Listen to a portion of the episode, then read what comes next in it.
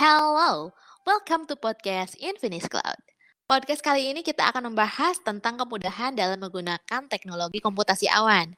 Bersama saya tentunya Saskia sebagai host Anda di episode keempat. Di episode keempat kali ini kita akan membahas satu lagi kemudahan dalam bekerja.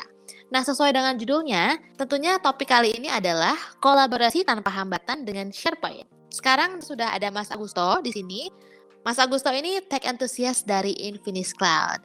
Langsung aja kita sapa ya. Halo Mas Agusto, apa kabarnya nih? Halo Caca, kabar baik nih di sini. Alhamdulillah. Masih sehat terus ya berarti nih? Ya, alhamdulillah masih sehat-sehat juga, semua keluarga juga sehat. Oke. Karena kan sekarang kita masih WFH juga ya, masih dalam masa transisi PSBB nih. Betul. Nah, di episode sebelumnya, di episode ketiga kita kan udah bahas tentang Microsoft Teams. Nah, kayaknya bakalan berlanjut lagi nih, Mas, obrolannya. Sekarang kita bakalan bahas ke SharePoint. Mungkin rekan Infinis di sini ada yang udah tahu juga apa itu SharePoint atau mungkin malah ada yang baru dengar nih, apa sih sebenarnya SharePoint? Nah, untuk definisinya, silakan boleh dijelaskan Mas Agusto. Oke, nah ini SharePoint topik yang menarik dan mungkin bisa panjang sekali. Mungkin bisa perlu offline ketemu dengan klien untuk menjelaskan mengenai SharePoint ini. Produk SharePoint ini adalah sudah ada dari Microsoft dari sejak tahun 2001 dan di sana produk SharePoint ini terkenal karena sebagai kolaborasi platform antara semua tim dalam satu organisasi. Jadi sejak dari tahun itu produk ini cukup terkenal sehingga Microsoft itu selalu melakukan update-update dan revisi produk ini sehingga sampai tahun 2020 ini Microsoft sudah meluncing produk terbarunya dari dari si SharePoint ini sendiri. Berarti memang dia tuh sebetulnya uh, produk lama juga ya dari tahun 2001-an. Dan yang kita gunakan sekarang pastinya udah versi sangat terbaru kan ya, udah banyak pembaruan dan banyak perkembangan juga. Iya, jadi banyak fitur-fitur yang sudah ditambahkan di mm -mm. di SharePoint ini mengikuti Betul. perkembangan zaman. Mm -mm. Nah, apa sih sebenarnya yang bisa kita lakukan dengan SharePoint ini, Mas? Oke, nah tadi kan saya udah sebutkan bahwa SharePoint ini adalah SharePoint collaboration dan itu menggunakan sebagai browser sebagai alat media untuk mengakses si site SharePoint ini. Nah, jadi mungkin saya bisa simplify, sederhanakan SharePoint ini untuk menjadi tiga, lima bagian utama dari fitur-fitur utama unggulan dari si SharePoint. Nah, yang pertama adalah team collaboration. Nah, dari kata-katanya tim collaboration aja itu adalah kolaborasi antar tim. Jadi diharapkan dengan menggunakan SharePoint ini, semua organisasi itu bisa saling mendistribusikan dokumen dalam satu pintu utama. Jadi di sana misalnya saya seperti saya misalnya memberikan masukan dokumen atau mengupload dokumen saya mengenai tentang materi-materi tentang teknologi atau apa pun yang ada dan habis itu Caca misalnya juga mengakses dokumen yang sama atau invoice yang sama, kita update dokumen yang sama bersamaan dan itu bisa dilihat oleh semua orang. Nah, itulah fungsi utama dari feature tim kolaborasi. Nah, habis itu yang kedua adalah web portal. Nah, tadi saya, sudah saya sebutkan bahwa SharePoint itu adalah web aplikasi Nah, jadi yeah. akan diakses akan diakses nih oleh menggunakan web browser. Nah, web portal ini sebenarnya adalah semacam kayak semacam kayak kita kalau masuk pintu kantor kita. Masuk uh-huh. pintu masuk pintu kantor kita, kita di sini juga kita masuk ke pintu kantor kita tapi lewat web browser. Jadi utamanya portal utamanya. Di sana semua informasi akan diberikan, nggak cuma tadi dokumen-dokumen tadi di-sharing, tapi juga bisa juga misalnya HRD ingin memasukkan tentang informasi-informasi mengenai tentang COVID-19 yang sekarang, bagaimana cara menghadapi COVID-19, atau misalnya keputusan-keputusan dari perusahaan-perusahaan yang ada, misalnya nanti tanggal 17 Agustus, misalnya nanti ada upacara bendera, atau menggunakan ini. Nah, semua uh, itu kita sebut namanya announcement, news, atau apa, itu semua di, dimasukkan di dalam sana, sehingga diharapkan semua informasi informasi itu lewat dalam satu pintu portal aja. Nah itulah hmm. makanya disebut SharePoint sebagai web portal. Tapi itu bakalan kelihatannya kalau sama orang yang punya akses bisa masuk ke portal aja ya berarti ya Mas ya? Iya, di situ memang SharePoint juga mengharapkan adanya tingkat keamanan yang tinggi sehingga hanya orang-orang yang bisa memiliki akses yang bisa masuk ke dalam site itu dan informasi yang dibutuhkan oleh dia itu yang akan diberikan juga gitu. Nah, sebelumnya nah. kan yang uh, di poin tim collaboration ya, itu kan kita berarti bisa sambil unduh file dari orang lain juga. Tapi asalkan kita punya permission aksesnya kan ya Mas ya? Betul, jadi ya uh, memang di situ diperlukannya uh, seorang IT nanti untuk me memberikan bagaimana cara melakukan setup uh, permission itu dan itu tapi itu pun setelah itu nanti uh, para user bisa melakukan sendiri dan itu juga dilakukan dengan sangat sangat mudah.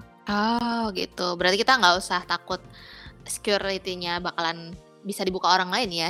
Jadi cuma hmm. orang yang punya akses aja kan yang bisa buka. Iya, jadi kita bisa kita bisa buat permissionnya sesuai dengan organisasi atau departemen atau sampai ke level dari uh, itu, uh, item dari dokumen itu sendiri. Oke, nah yang ke poin ketiga nih yang kita lanjutkan mengenai enterprises. Nah tadi kita udah sebutkan tadi tim collaboration dia upload dokumen, ada web portalnya masuk. Nah sekarang pasti juga semua orang pada saat masuk jadi bingung. Ini saya mau dokumen saya nih apa yang mau saya cari. Nah, di sini nih si si SharePoint juga memberikan suatu feature pencarian. Makanya kita sebut enterprises. Nah, di sini pencarian ini nih dia layaknya seperti kita menggunakan Bing atau Google. Jadi kita cuma type aja apa yang kita mau, yang kita inginkan. Misalnya kita, saya misalnya saya sebagai saya sebagai sales, saya saya cari misalnya invoicing untuk PT A, BC misalnya seperti itu. Nah, itu langsung semua dokumen-dokumen yang berhubungan dengan PT A, BC itu dapat saya saya cari. Jadi misalnya tadi Caca mengupload dokumen PT ABC dengan misalnya itu invoicing tahun 2001 atau uh-uh. 2002 dan sebagainya. Semua itu semua dokumen-dokumen itu bisa saya cari dan saya sudah tahu oh saya tahu histori oh ternyata PT ABC ini mempunyai invoicing di sini sini sini sini sini semua. Nah, itu semua itu uh, dengan mudahnya uh, kita se, karyawan bisa mencari dokumen itu dan tapi ya tetap juga dengan permission itu juga. Jadi kalau misalnya saya tidak bisa mempunyai hak akses, jadi ya dokumen itu tidak bisa saya cari seperti itu. Oke, jadi kita tinggal masukin kata kunci, keyword yang tepat, otomatis dari file-file juga bakalan muncul semua ya. Iya, jadi uh, di sana nanti uh, SharePoint itu akan memberikan namanya satu metadata informasi bagian kayak headline utamanya dan juga tapi kita juga bisa mencari sampai ke level kontennya. Jadi misalnya oh, dalam di dalam okay. konten di dalam kontennya mm -hmm. itu ada kata-kata yang mengandung informasi yang kita mau itu akan ditampilkan juga di pencarian kita. Oh berarti dia detail banget ya mas ya bisa langsung cari ke dalam kontennya juga kata-katanya gitu keywordnya. Betul betul betul betul. Oke, okay. next nah, silakan mas. Habis itu uh, business integra integration. Nah di sini Microsoft nggak cuma sebagai web portal dan itu, tapi dia juga menekankan dirinya bahwa dia itu sebagai framework. Jadi sebagai framework dia harapin bahwa SharePoint ini bisa di leverage, bisa di extend lagi untuk menjadi suatu aplikasi lain yang ditambahkan. Jadi diharapkan misalnya yang memiliki SharePoint bisa membuat aplikasi lain dibangun di atas SharePoint atau juga integrasi dengan beberapa aplikasi-aplikasi lain yang juga yang cukup banyak yang bisa membantu. Contohnya kayak tadi kemarin kita sebutkan Microsoft Teams. Nah, itu bisa bekerja sama dengan SharePoint habis itu Microsoft Planner untuk semacam kayak semacam project management light-nya. Nah, itu juga bisa dan juga misalnya Microsoft Dynamics dan nggak cuma semua produk Microsoft kan bisa produk-produk lain juga seperti Salesforce dan segalanya itu bisa diintegrasikan dengan SharePoint sehingga bisa saling berkoneksi antara aplikasi SharePoint dengan aplikasi lainnya itulah business integration dari SharePoint. Nah, habis itu yang kelima nih yang paling penting biasanya ini biasanya digunakan adalah reporting Nah, di sini SharePoint ini bisa jadi tools untuk reporting karena sudah di-embed ada reporting di dalamnya. Jadi kita cuma tinggal bangun suatu report dan habis itu report itu kita publish ke tim kita sehingga orang bisa lihat dan itu jadi bisa jadi pengambilan keputusan buat para tim atau para bos-bos yang ada di yang yang yang melihat dari si report itu sendiri seperti itu. Berarti dari data yang ada di SharePoint tadi itu bisa kita langsung otomatis generate gitu mas untuk ditarik reportnya ya? Betul, jadi nggak cuma aja integra report yang ada di dalam, eh, maksudnya itu data-data yang ada di dalam, tapi juga kita bisa integrasikan ke data-data yang ada di luar, yang kita mempunyai data yang ada di luar dari SharePoint sendiri juga bisa diintegrasikan ke SharePoint untuk jadikan suatu report. Wah keren juga ya, jadi memang memudahkan banget tentunya buat kita ya. Nah Mas, iya. keuntungan menggunakan SharePoint untuk karyawan dari perusahaan tuh apa sih sebenarnya? Nah tadi kan kita udah sebutkan lima poin utama dari yang feature-feature utama yang ada di SharePoint. Nah itu sebagai karyawan itu sangat terbantu banget karena pada saat dia masuk ke dalam satu portal, dia mm-hmm. akses, dia itu seperti layaknya memiliki feeling kabinet yang ada di perusahaan-perusahaan perusahaan tersebut. Jadi kalau misalnya kalau saya misalnya masuk ke satu perusahaan ba- baru, habis itu disa saya disuruh cari dokumen tolong uh, Pak Agusto tolong cari dokumen ini di ini nah itu sangat susah sekali karena saya bingung ini ada di uh, di rak mana dokumen di mana nah inilah sehingga SharePoint ini sangat membantu saya untuk atau kas atau employee karyawan untuk bisa mengakses dengan hanya lewat satu portal aja. Jadi dia langsung melakukan pencarian, dia bisa habis itu kalau memang dia diminta untuk mengupdate dokumen itu dia langsung bisa update dan dokumen itu langsung bisa terupdate oleh diri dia dan itu pun setelah itu bisa dan semua tim-tim bisa tahu oh ternyata dokumen ini sudah terupdate oleh si employee itu tersebut. Jadi sangat membantu sekali untuk karyawan untuk uh, dalam dalam bekerja menggunakan SharePoint. Jadi kita juga bisa tahu ya, oh ada historinya gitu. Oh ini ternyata sudah di-upload jam sekian oleh si ini. Oh gitu ya jadinya ya. Nah Mas, uh, kira-kira perusahaan apa sih di bidang apa yang cocok untuk menggunakan SharePoint ini? Nah saya udah cukup lama mengimplementasikan SharePoint ini di beberapa sektor, tapi mungkin belum sampai semua sektor. Jadi ada pernah saya implementasikan ke sektor perminyak, habis itu manufacture, habis itu juga perbankan. Nah, setelah dari beberapa sektor-sektor ini, saya rasa kalau perusahaan itu menganggap bahwa suatu knowledge itu penting, jadi knowledge itu adalah kumpulan semua dokumen-dokumen itu adalah itu dianggap sebagai knowledge manajemennya dia itu penting. Saya rasa semua perusahaan itu membutuhkan SharePoint. Betul, pastinya itu bakalan memudahkan kita dalam bekerja juga dan kolaboratif tentunya. Nah, Mas Agusto, uh, apakah SharePoint ini punya beberapa paket pilihan apa gimana ya? Oke, nah jadi SharePoint ini masuk dalam pilihan Microsoft di Office 365 online. Nah, di dalam Office 365 online itu ada beberapa paket pilihan yaitu Microsoft 365 Business Basic, Microsoft 365 Business Standard, Microsoft 365 Business Premium dan Microsoft 365 App Business. Nah, di empat ini semuanya Microsoft itu SharePoint itu terinclude sebagai servicesnya. Jadi bisa menggunakan SharePoint di dalam empat produk ini. Dan harganya pun itu cukup relatif murah.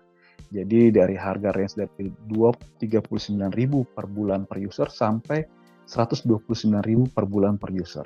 Oke.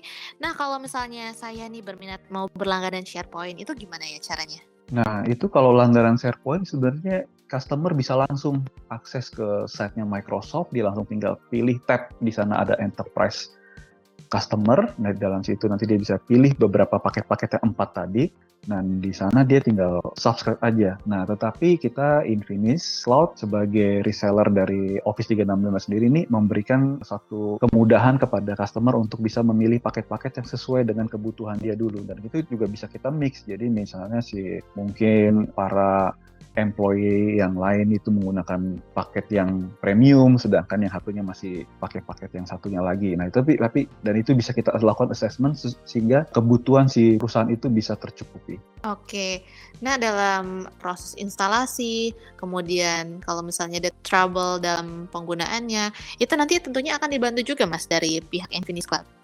Ya, kami akan usahakan supaya pada saat user tuh subscribe Office 365, dia bisa smooth menggunakan produk itu dan bisa membantu kolaborasi di perusahaan itu sendiri. Oke, jadi memang sangat membantu sekali ya fitur SharePoint ini. Dan dari Infinix Cloud juga membantu juga dalam, uh, dalam pemasangan, terus juga dalam pemeliharaannya ke pihak customer. Nah, kalau begitu kita sampai di sini dulu aja ngobrol-ngobrol di episode keempat kali ini. Mungkin dari Mas Agusto ada yang mau disampaikan untuk rekan Infinis, silahkan. Oke, nah selama masa pandemi ini kita memang masih new normal, masih banyak yang sering ada di rumah, ya pokoknya tidak pernah ada di kantor, sehingga mungkin kolaborasi tim itu sangat diperlukan. Nah, jadi saya rasa uh, SharePoint ini adalah salah satu tool yang terbaik yang diberikan oleh Microsoft untuk bisa membantu kerjasama tim tetap ada walaupun kita masih dalam masa work from home. Oke, Mungkin sekian dari kami penjelasan tentang SharePoint-nya. Jika dari rekan Infinis ada yang mau menanyakan seputar SharePoint atau misalnya mau ngobrol-ngobrol terkait episode keempat kali ini, itu bisa langsung kontak ke kita di media sosial at Infinis Cloud melalui Facebook, Instagram, atau juga Twitter. Atau uh, bagi rekan Infinis yang mau email, itu bisa juga, bisa di info at isi.co.id. Oke deh, sampai jumpa di episode berikutnya.